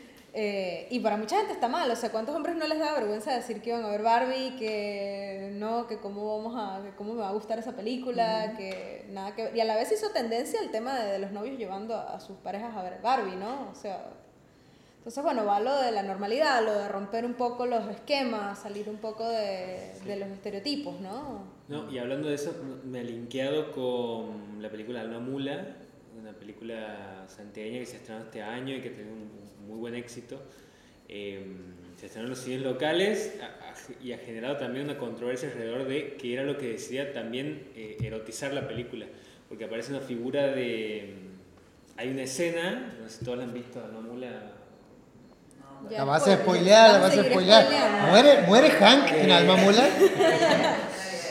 Hay, hay, hay cierta polémica general alrededor de la película donde gente eh, se ha llegado a levantar ofendida de la butaca y se ha ido porque Erotiza. se erotiza a la figura de Cristo. Sí, tal cual. Fuerte, ¿no? ¿no? Eh, y, y- y digo fuerte eh, en una sociedad como la sociedad santiagueña Claro. que, que- que- que tiene como su, su parte de conservadurismo, de cierto sostenimiento de, de, de- de catolicismo, de unidad de familia. Y eh, bueno, se erotiza, en, en mi opinión, no sé, a mí me dio la, la- de que no, no veía más nada del niño, no tenía, la única figura que tenía para ver eh, era esa, o sea, era lo único a lo que tenía acceso también, ¿no? eh, El único cuerpo te- masculino, te- o sea, fuera de sí. que sea Cristo, era, era un cuerpo masculino. Sí, digo, te pega una vuelta porque él lo que veía era una, una figura de un, de un hombre. Claro, exacto. Desnudo. No era porque era Cristo, era porque eh, era un con, hombre desnudo. con- con abdominales, porque siempre lo hacen con abdominales. Sí, Siempre está enfierrado. Siempre está digamos. Siempre Sí, tiene, sí. siempre Y, tiene hay- y hay- la imagen que nos venían de Jesús era súper hegemónico, digamos. Era un Ken. Y con rasgos occidentales cuando Cristo había Sí, nacido. sí, tal cual. Eh, No, pero bueno, era un kensado. Era un Ken Era un sado. kensado. Cristo es un kensado. ¿Quién sabe? ¿Qué Ese es fue? el título de este episodio. Cristo es un Cristo Ken un sado. Bueno, creo que es el momento para hacer una pausa. Sí, creo Sí, que. y venimos Y ahora sí, volvemos para Antes de que se dispersen, solo queremos decir que eh, vamos a hacer una pausa en este momento y solamente vamos a retomar para eh, hacer un cierre muy breve y despedirnos. Vamos a escuchar una canción. Muchas gracias, Ana, por, por participar en la Noche Boca por prenderte este cierre y eh, además esperamos que cuen- contar con vos eh, en el 2024. Obviamente. Oh, yeah. Me encanta. Tenemos conexiones 2024. Un aplauso para Ana. Continuamos en el episodio final de la Noche Boca Arriba 2023. eh, un episodio muy especial porque contamos con audiencia en este momento en vivo que En nos vivo. está escuchando. Y ahora para finalizar, eh, habíamos presentado la temática de la muerte del cine como un disparador. eh, se han como abordado varias, varias preguntas al respecto sobre de qué hablamos cuando hablamos de la muerte del cine. Hemos, hemos tenido la participación de la audiencia. Y ahora sí, transitando ya al final de- del programa, sí quería agradecer de nuevo a todas las personas que, que están aquí presentes. Y también agradecer sobre todo al espacio, a Teriyaki, a la Nata, a la Nata que está ahí, eh, y al Pelu, que son las personas, y a vos, Clau, que son las personas que se han encargado de, de, de- de- de armar todo este momento y todo esta, el, el clímax que estamos viviendo en este momento, la- las luces. Poner en eh, funcionamiento el dispositivo Teriyaki. El Así es. protocolo El Teriyaki. protocolo Teriyaki Sí. para... para la noche boca arriba. Y también a Haas, que a Que ha colaborado también trayendo su- sus propias magias. Una- Velas, iluminación, saumerios. ¿Cómo se llamaban los...? perfumes. Tercer ojos. a- ¿cómo? Ah. Eh, ¿Y esto cómo se Eh. llama? Abrementes. Abre mentes. En los abrementes, ¿sí? La persona que, si alguien escucha este episodio en Spotify random, no va a entender qué es un abremente. Eh, pues, que Eh, así es la noche boca arriba. Pero además llegamos en un momento en donde eh, el espacio de Teriyaki, la casa de los chicos, está particularmente Más en- linda que nunca. encantadora con toda la decoración navideña. Así que también eso hace que nos sentamos más como en una casa. Eh, A mí me da vergüenza ver esta decoración navideña. porque no tienes un fucking árbol en tu Eh, casa. eh, tenemos un árbol conceptual. Un árbol con- que es, es un frasco del que emanan luces. Sale ¿Cómo, cómo sabes? ¿Cómo sabes que sale con una arquitecta DJ? ¿Cómo lo supo? ¿Cómo lo supo? Eh, y para cerrar, no sé si alguno de ustedes, chicos, quiere agregar algo más respecto a la temática que hemos planteado o Yo agradecer. tengo un texto para leer después para el final. no. Para el cierre. Para el cierre. No, yo me quedo con una pregunta y, y- y quiero que a ver si se puede contestar con, aunque sea levantadas de manos, que es la pregunta que has hecho vos, Pau, que es si ven porno. Ah, me encanta. Porque aquí nos ponemos como Pero más. si habían levantado la mano. Aquí es donde cuando la gente empieza a Pero no, no, pero- una interrupción, pero la gente levantaba la mano. No, no, yo he visto gente que no ha levantado la mano. No, no, yo no. Si mira, mira, ahí están levantando. yo levanté. ¿Alguien? Ah, para, para, voy a ir un paso más allá. ¿Alguien ha visto porno en pareja? Sí. ¿Con su pareja? Sí. ¿Cuál es la pregunta? Allá. ¿Sí has visto porno con tu pareja? Sí. Bueno. ¿Ah? No, es que no es para él la pregunta. No, no es para mí la pregunta, claro. Eh, Pero espero ser la pareja de la que ella habla, digamos. Cuando, cuando levanta la mano. ¿Y cuál era la búsqueda con la pregunta? No, no, no, quería ver qué, qué tan, qué tan, qué tan sexualmente responsable era nuestra audiencia de hoy. Ok. Ok, ok. Eh, Hace poquito en, en, en, en Twitter he visto eh, que se ha viralizado una foto de una chabona que la- no era su, su, tweet, su Twitter, sino de alguien que la conocía a ella, que eh, compartía una foto de ella con un vestido verde y decía, amiga, te pareces a alguien. Y compartía al lado de la foto de ella con un vestido verde la foto de otra chabona con un vestido verde. Una chabona conocida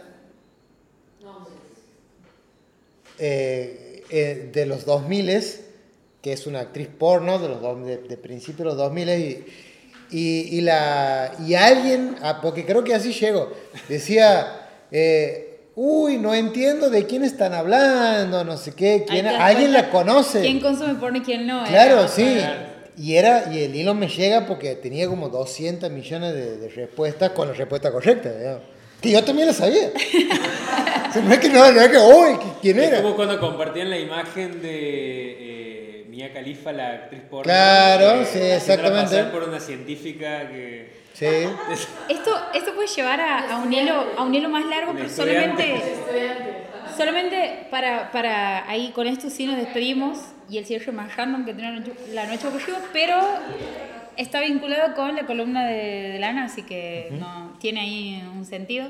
Y es, si se acuerdan y si pueden contar uno por uno de una manera muy breve, ¿cuándo fue la primera vez que han visto una escena o un- una escena porno? Y no estamos hablando de una persona levantándose la pollera, no, no, porno. Puede ser porno erótico, puede ser porno más explícito, digamos, pero el momento en el que ustedes sabían que eso que estaban viendo no era para la edad que tenían.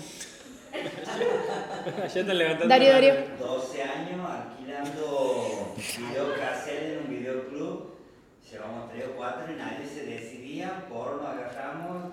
eh, eh, no sé quién tendrá videoclub, qué año esa época. Tenías que hacer medio retulo para que te den el cassette porque era menor de edad. Entonces, llevar y ver entre amigos pornografía entre 4 o 5 y ver un ca- videocassette que no haya nadie en la casa, entonces había que hacer una logística total. Claro, claro, claro. Y que sea en el tiempo que tenés que tener la película con vos, porque después hay que devolverla. Claro, 12 años 12 estaban, estaban recontra en una. Allá- ah. Eh, Vamos por el orden. Eh, bueno, creo lo primero que pienso sería es, es ISAT. Sí, Ah. sí. Cambiando de canales en preadolescencia y diciendo, bueno, a ver, esta película parece de amor. y cuando están sin ropa y hacían como, che, pero ¿esto qué es? No podía dejar de ver. No, no quería dejar de ver. Digo, eh, me parece que no debería estar viendo esto.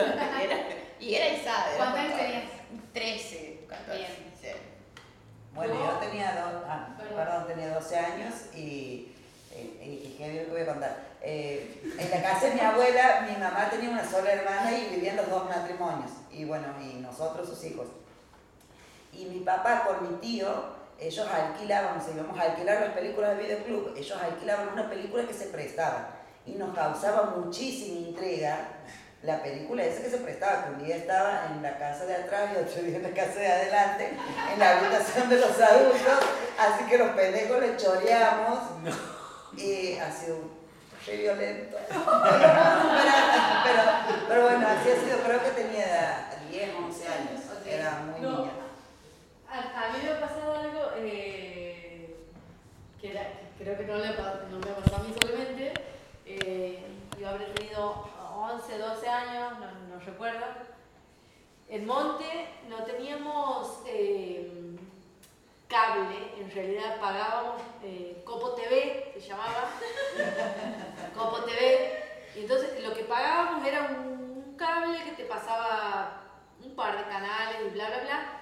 A las 12 de la noche empezaba a una ráfaga, tiki, tiki, tiki, tiki, y ráfaga, ráfaga, ráfaga, y de repente te aparecía una cuestión. Y era que los pibes que trabajaban para Coco TV agarraban la señal, ponele de Venus, no, no recuerdo, en ese tiempo creo que era Venus, eh, y bueno, para que ellos lo puedan ver, teníamos que verlo nosotros también. Ah, ¿no? tremendo. O sea, Pero- pero- literalmente eran tres segundos así. Pero se veía no, bien no, o se era- veía. Ah, era un tiempo, era un tiempo. Después de las 12 de la noche, eh, vos veías ponerle por decirte TIC, TIC, y empezaba TIC, bla, bla, bla, bla, bla, no se veía nada. Y de repente una señora poronga TIC y era como porque los pibes que trabajaban para Coco TV tenían que enganchar, no sé cómo hacían, no tengo idea cómo era, pero te hacían de enganchar la señal porque ellos querían verla, digamos, era... Y bueno, y así teníamos gratis eh, de porno. escucha, escucha, era Venus. Era. Venus, yo. ¿Se veía, pero se veía bien o so- era esa franja que uno agarraba así de los, los cuerpos Claro, por partes? No, no, no, no. Yo, yo sí recuerdo haber querido ver Venus y era como un montón de cosas. Aquí era como, se veía unas rayitas, se veían unas rayitas, pero tranqui, o sea, vos veías la imagen, veías un montón. Y era, y era como tres rayas por decirte que pasaban, nada más, nada más. Después cuando no, no, no podían hacer eso, sí se ve- no se veía un pedo, te tenías que imaginar, pero sí, pasaba eso. No, no, pero la, la, la pelu estaba acá. Sí, sí, bueno, a mí también me ha pasado exactamente lo mismo que Nata, nada más que se veía con esa raya. Y, y me pasaba Claro, la que- raya grande, digamos. Exactamente, que aquí se podía ver un poquito más.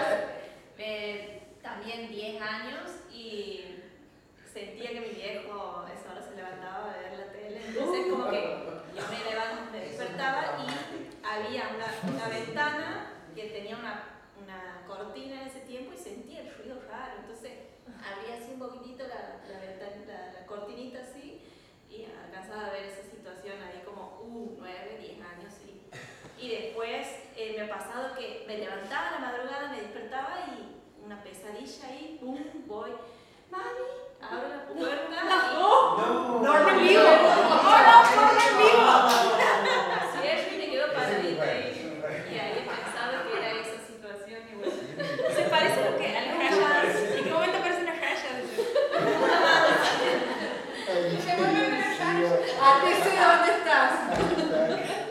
Bueno, mi, mi historia a mí me da ternura ahora que lo pienso, me parece muy, muy tontita de esa época. Mis papás me cuidaban un montón y no me dejaban ver Fox y no me dejaban ver Los Simpsons ni Futurama y yo veía esas cosas cuando ellos no estaban. Tenía una amiga que tenía un hermano grande, así que ella sí veía esas cosas. Y bueno, las primeras escenas de sexo que vi fueron las de, no sé, las de Los Simpsons, las de Futurama. Pero lo que me causó más gracia es que yo lo veía con el canal listo para cambiar si llegaban mis papás. Hago la primera comunión y para hacer la primera comunión había que confesarse. ¿Y qué confesé yo en la primera? que yo veía los Simpsons y Futurama. Es, es muy tierno. Muy A mí me inocente. pasó algo similar, digamos, mis papás se juntaban entre amigos y siempre estábamos como los hijos de los amigos que nos íbamos después de comer a la pieza de mi papá que tenía el tele grande y a esa hora pasaban en MTV la casa de los dibujos. Hay una imagen de Morocha Morocha con la princesa Clara chapando del jacuzzi. Creo que esa ha sido como la primera imagen que yo tengo en relación a la pornografía ahí con mis amiguitos. Tremendo, porque encima no solo es pornografía, sino que una pornografía visajísima. Porque Morocha Morocha era medio gigante. Claro, y tenía una cola. Era cola de zorro. De zorro, claro, claro. La princesa Clara tipo se excitaba con O sea- eh, el caos de la ciudad. Además, Como Melanie. Ah.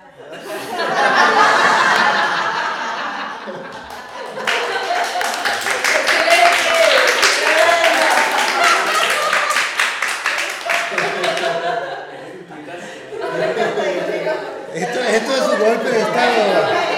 Esto es un golpe de estado.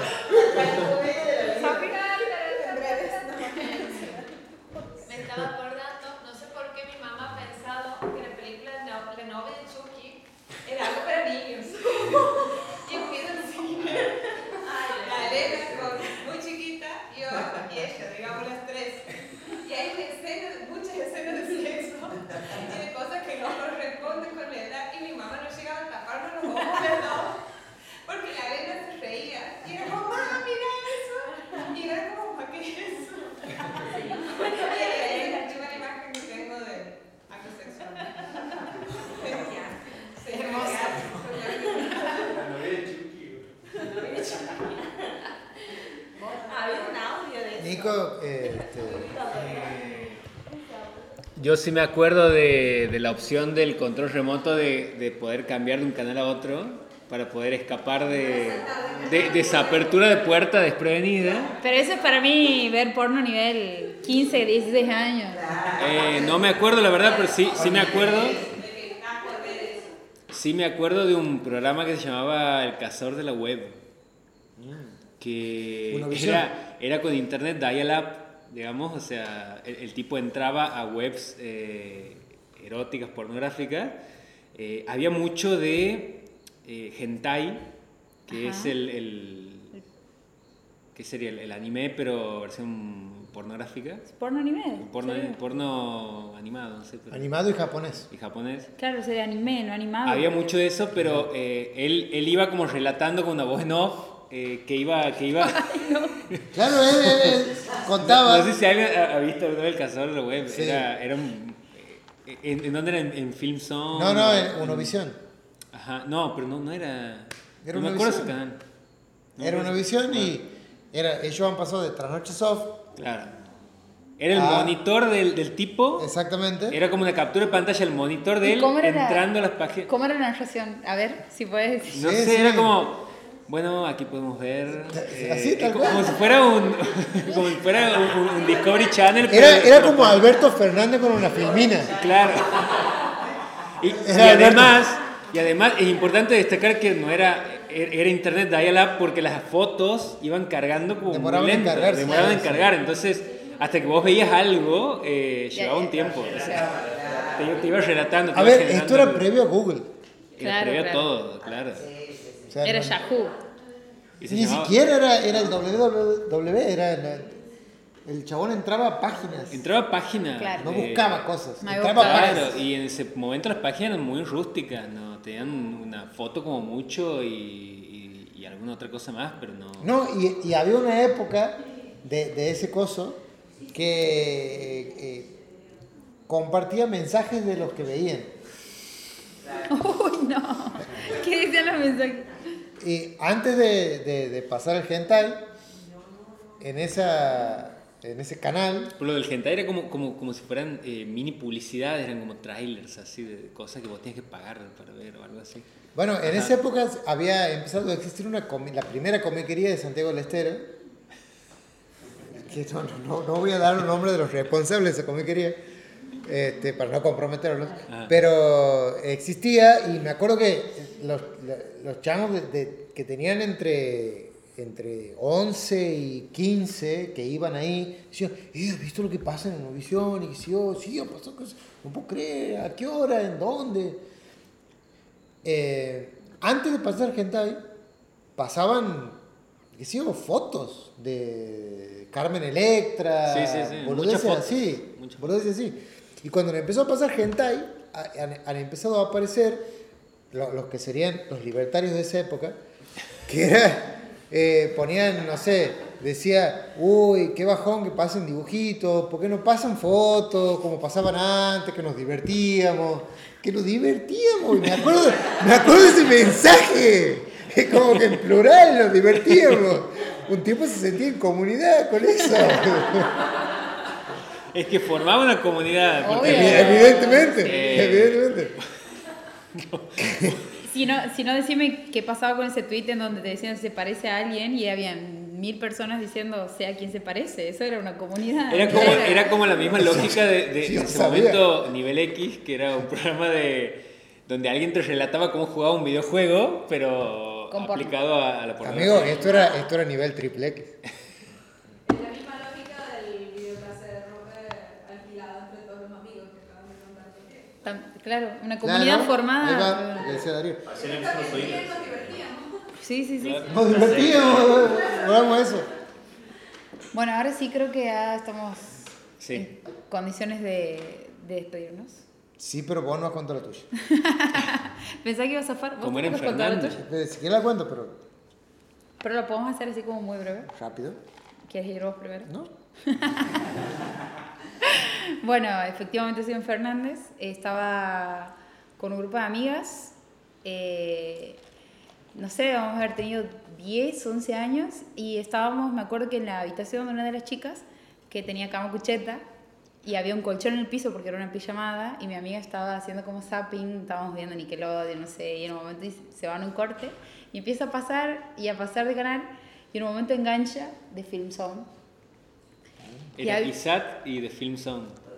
Y Space a veces creo que te pasaba. Space también a veces se Space ponía... también, Se ponía picante a veces. En este caso era de Film Zone y era, eh, me acuerdo patente, pocas personas han relatado lo que han visto. Y yo me acuerdo patente lo que hizo. Y era como una especie de orgía eh, de mujeres. Muy soft, ¿o no? Era soft, sí, era soft porn. Y era como eh, en, el- en- en la arena, al borde de una playa, digamos. Y me acuerdo que en el momento que mi amiga, todo esto en silencio, ¿no? El zapping, estábamos todas calladas. Y mi amiga empieza hacer zapping y en ese momento se queda y me acuerdo que baja el control. Y se queda así y no dice nada y todo es en silencio, sin nadie se ha animado a decir como, che, ¿qué es eso? Che, cambia.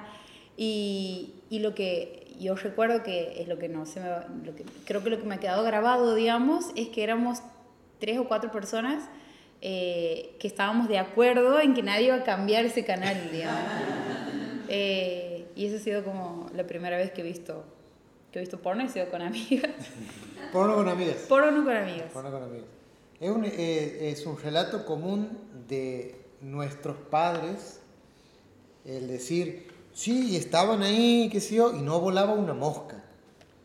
O eh, estaban todos callados. Eh, eh, es el silencio ante la aparición de la sexualidad que uno desconoce. Totalmente. Una especie de asombro Sí, sí, y de de, que-.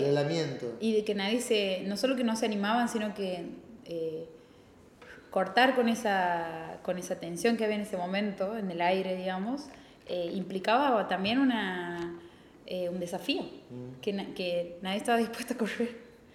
Nadie, nadie iba a correr ese riesgo, digamos.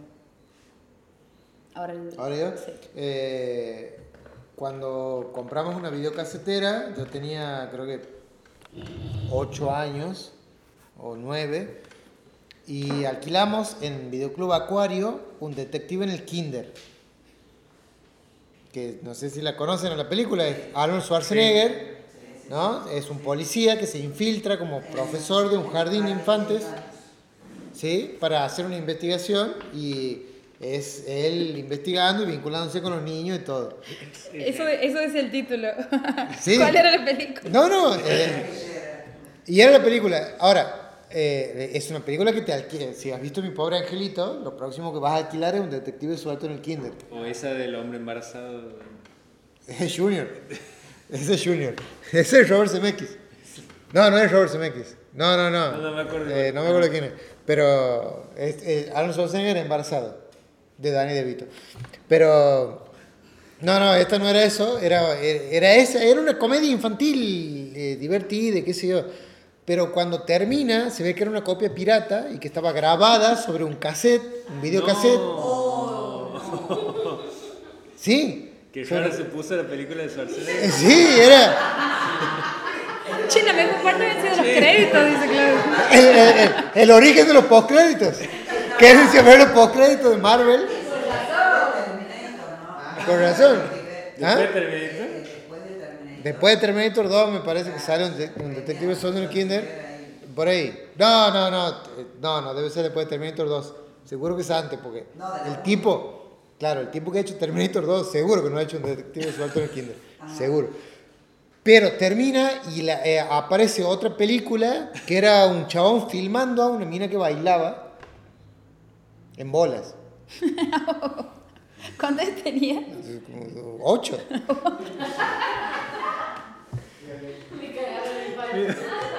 Me imagino el, el, el corte abrupto así y la aparición. Ese era el siguiente.